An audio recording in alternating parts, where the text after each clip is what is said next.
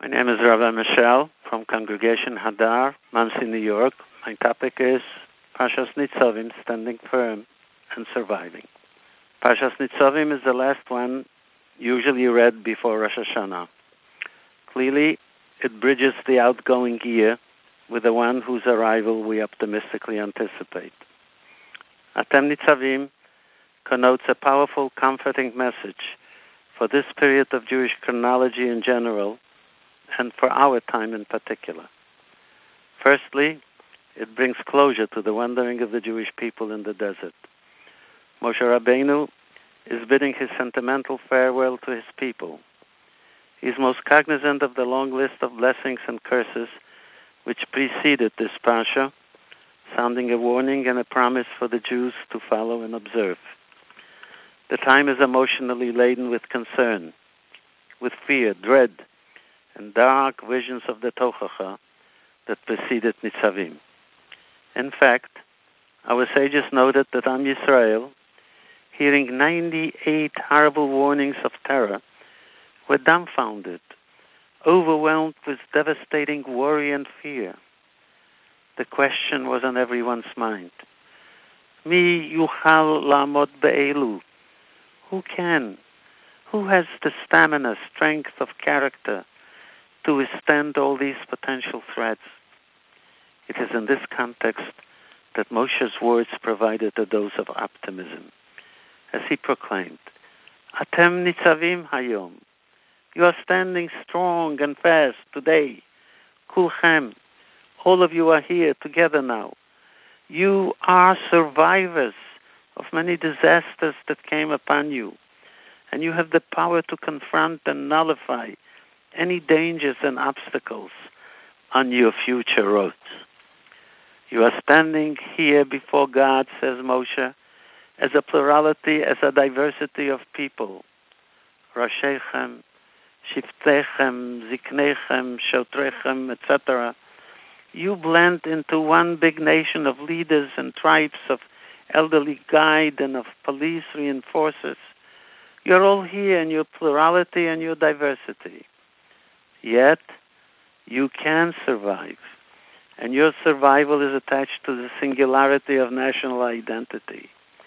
Your plurality must be crowned and reinforced in unity of purpose.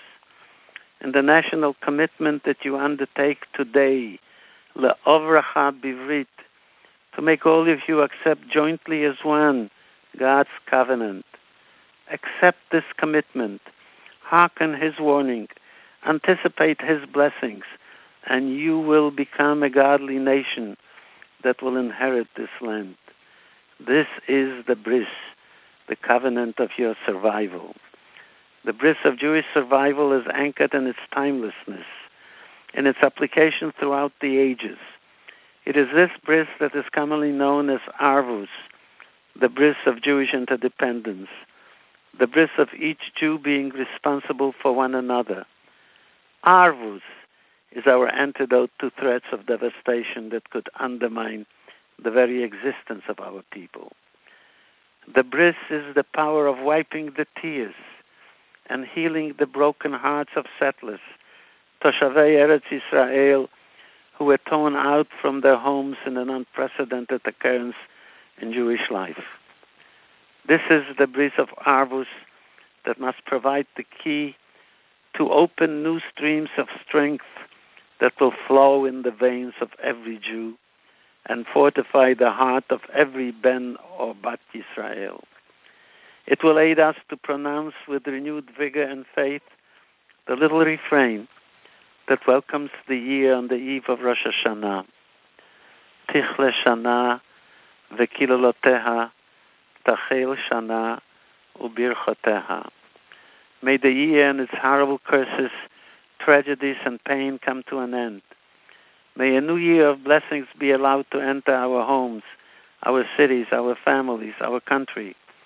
May we sound the clarion call to the world to begin to dissipate the twilight of confusion that disable us from distinguishing curses from blessings, degradation from morality, a true pursuit of freedom and peace from festering hatred and a quest for more blood spilling. May we perceive our nation once again as Achot Ktana, recognizing the caring brotherhood and gentle sisterhood that we must maintain between our people. Atem Nitzavim Hayom Kulchem is both a promise and an urgent call. You will survive. You can survive. Go on, survive and do more than that. Survive and blossom. Survive and grow. Survive and earn peace. Survive and earn a year of true bracha from the hands of HaKadosh Baruch Hu. B'chein Yehi Ratzon.